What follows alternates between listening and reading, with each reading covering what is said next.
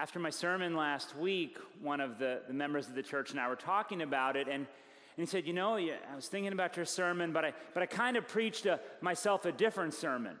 I was really curious, you know, what, what sermon did this person hear? And, and the person said, Well, you were talking uh, about resilience and how God gets us through challenging times, and we can look back and hopefully develop a story and a deeper sense of faith of, of God working through us and really with us in, in times of, of trial. And he said, But the sermon that I preached to myself was about how God has called us, God challenges us, Christ calls us to follow him in helping others when they're walking through really tough times. And I said, Wow, that's a really good sermon. And I said, That's my sermon for next weekend. I want to sort of flip what we did last week. Last week was again on how God gets us through really hard times and we become more resilient in faith as we develop this story. But this week I want to think about the sort of the inverse of that, and that is that when others are going through challenging times, God works through us for them to get them through that. And again, as a church, we're thinking about what this means for all of us. And last week was about reflecting on how we've been through so much as a church. And this week to maybe give some more shape to where we're, we're going, that we're called. We're called to be agents of God, the hands and heart and even mouthpiece of God in this world to help revitalize people's lives and even the community. But to get at that, I actually want to look at the story of of Judah. Again, we're looking at the story of Joseph as a whole, but I want to focus on his brother Judah this week. When we first met Judah, you may remember this a few weeks back, there were a bunch of brothers and they wanted to throw Joseph in a pit, but one had an idea and said, Let's not kill our brother, let's instead sell him into slavery. Does anybody remember which brother that was? That was Judah. So Judah here, uh, instead of sticking his neck out for his brother, says, let's sell him into slavery and make some profit off of this. But now, here towards the sort of the end of the story, the, the roles have been reversed, and, and Judah's heart has been changed. And so when, when Judah sees that, that Benjamin is the one who's going to have to stay behind, Benjamin says, and he doesn't recognize that it's Joseph, he says, You can't do this. Because you see, Benjamin is the beloved child of my father now, and my father already lost another beloved son. Uh, we can't, I, I cannot go back and tell my father that, that Benjamin too is gone from him. And what shows that this is sort of this transformation is that right after this, Joseph begins to cry. And it begins a process of reconciliation, which is next week's sermon. What happened in Judah's life that moved him from somebody concerned about himself to somebody who was able to give up even his own life for his brother. Well, what happens is that Judah, Judah, sorry, Judah encounters some real heartache in his life. First of all, Judah loses multiple of his sons to death. And I can imagine a father who has lost his sons knows then the grief that his own father experienced, and he doesn't want to bring that grief back upon his father again. He's been transformed by these challenges to become a more empathetic person. He also, in a rather R rated scene in the Bible, ends up having an, a really uh, sort of sordid affair and is humiliated in the whole community. He's been humbled. So he's become more open. He's had this transformation of his heart to the point, again, where he's willing to give up his own life for the sake of Benjamin. I wish I could tell you that the changes that we need in life, those, those things in life, those processes through which we become more loving, more empathetic, more willing to help other people, calmer, more patient. I wish I could tell you that they, they come about through beautiful fall days in which all the colors are pretty. But the Bible here points to a hard truth, and that hard truth is that the transformation that needs to happen in us, it's so often accompanied by and concurrent with real challenges and adversity in our lives. I think all of you, if I were to say, what are times in life where you really had some positive transformation in your life? Uh, I'm willing to, to wager that for most of you, it was connected with the real time of, of heartache and grief in your life. Now, for me, one of the times in my life that was uh, more challenging was middle school. Anybody else here have bad memories in middle school? Right? Mm-hmm. And for me, and the way my district worked is that they, they uh, went through a process of redistricting. And so I actually had to start middle school twice. To go to one school and the next year go to another school. And each time I only went with about 10 to 20 kids that I knew in the new building.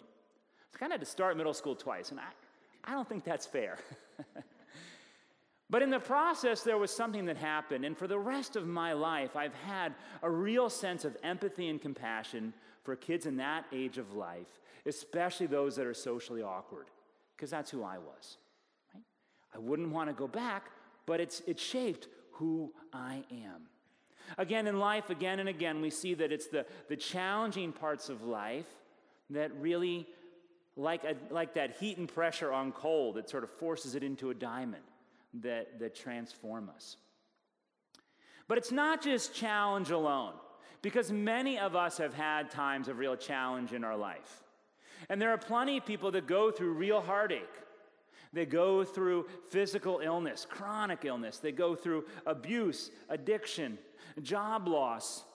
They go through all sorts of relationship strain and change. They maybe even see combat in the military or other terrible experiences. And afterwards, they're not more open, loving, and empathetic. In fact, they're more bitter, jaded, and cynical. Just because we go through a hard time doesn't mean we come out as, as more Christ like people. No, very different paths can befall us when we go through tough times. I think one of the, the crucial differences is that when we go through a tough time, in order for there to be that transformation, we need somebody else to intervene. We need somebody else during that time of trial to reach out to us, to offer us a hand, to give us a word of just raw truth to let us know, most importantly, that we matter and that we're beloved. For me, one of those people in my life was Mrs. Cleveland. Now, Mrs. Cleveland may actually have a first name, but she was Mrs. Cleveland to me. And she was a woman in my church, and she was, uh, she was older, and uh, she was also short. And I think she actually grew shorter. In part because I grew taller, but I think actually she was getting shorter. So she was this really petite, small woman. And on Sundays, she would come up to me and she would ask me how I was doing. Now, at that point, I was a middle school boy. So I think my eloquent answer to how I was doing was something along the lines of, It's going fine. Maybe something like, I had a soccer game yesterday. Or maybe something like, you know, I have a lot of homework. This was the, this was the summary sentence for the ocean of emotion in my 12 year old soul, right? But for me, at that point in my life, Mrs. Cleveland was really one of the only people that I knew that cared about me. And I went through a lot of days at that point in life. I knew my parents loved me, and I knew my family loved me. But outside of my family, I don't think that if I, I don't think that I really had a sense that I mattered to other people. And, and there was Mrs. Cleveland, and I knew that she cared about me. And that made such a difference to me in that time of life, to at least have one person who I knew actually it mattered to them that I was there.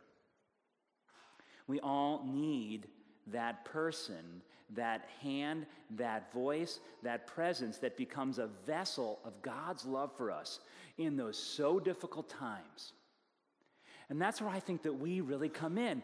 This is our calling as a people, as followers of Jesus Christ. That, that this week you're all going to go out there, and there's going to be people you're encountering, and they're hurting, and they're broken, and they've messed up. But they need somebody. They need somebody desperately to pay attention to them and somehow let them know that they matter. I think it's fair to say that if, if transformation, again, requires a difficult time, then in the last three years, we, we've got the first ingredient, right? We've all got the long induced trauma of the last three years. It's been there for all of us. But again, we, we need that, that positive voice. And one thing, though, that again, in all of the ways that I could describe the, the challenges of the situation we're going through, one story sticks out to my mind. And that is, I was talking to a friend who's a residence life director at a local college. And he told me that normally for the whole year, he normally does one write up recommending expulsion of a student. One for the whole year. By the end of September this year, he had written up eight requests for expulsion. Because the kids that are coming to college now, it's as if they missed a full year of maturity somewhere along the way. And they're just not ready for life together. And, and teacher after teacher that I've spoken with has said, the students are back, but in terms of where they are, they're a year behind. And again, I could point out in every facet of, of every one of our lives how it's just different. And there are so many people right now that are truly struggling. And so we have this profound calling as a church at this time and in this place to be the body of Christ. And as we leave this place Sunday after Sunday, to know that there's somebody out there who God has put us in their life to care for. Now, you might say, Pastor, that sounds pretty good. Sounds pretty good. But, but quite frankly, I don't even feel like I have my act together enough to be a vessel of God's love, right? I, I don't, I feel like I'm still kind of putting Humpty Dumpty together after the last couple years, and I, I don't got it to give it to anybody else. I want us to take a look, though, now at the story of Judah here, who's going to do something for his brother, Benjamin, that's ultimately going to, again, have a chain reaction of profound reconciliation. Okay, Judah's somebody who, as a young man, made profound mistakes. He's got a past that he is not proud of. And in the present moment, in the present moment, his family has no food. He's had to travel to a foreign country to beg for food, and now his youngest brother has been arrested. That doesn't sound like an ideal situation. That doesn't sound like Judah's best life now. Judah is somebody who is a broken sinner who has a moral compass now, finally, but is still lost. You see, the, the Bible, it's not a collection of stories of people who are always right, doing always the right thing, who have the clarity to just do it. The Bible is, are these stories of people that are like you and me. And there, there are things that they have done that are sins, that they're not proud of, that they acknowledge are mistakes. Yet again, because of God's redeeming love, even in the most difficult of times, they're still able to be vessels of God's love. And so then, why do we gather? Why do we come to church? Well, in part, we come to church because we, we need the Mrs. Clevelands of the world, and, and we need to be a part of a community. And perhaps church is one of the last intergenerational communities we find where we can come and, and we can, in a world that often feels so inauthentic and so harsh, can be in a place where we can care for each other and let each other know that we're, we're loved by God. But we also come because we need to hear the story of people like Judah, of people, yes, who were broken and, and sinful, yet they're loved. And they're able to be agents and vessels of God's love in this world. And to recognize then, because of Jesus Christ, Judah's story is our story. And that's our story too. That, yeah, there's a whole lot going on in our past and our present and anxieties of the future that don't all work out and they don't all add up. Yet we know when we hear this news that we're forgiven in Jesus Christ, that we're beloved and that this week we're going to be sent out into a world filled with people who need, who need us to be that voice and that hand who lets them know that they too are the beloved children for whom Jesus Christ has given his life. Amen.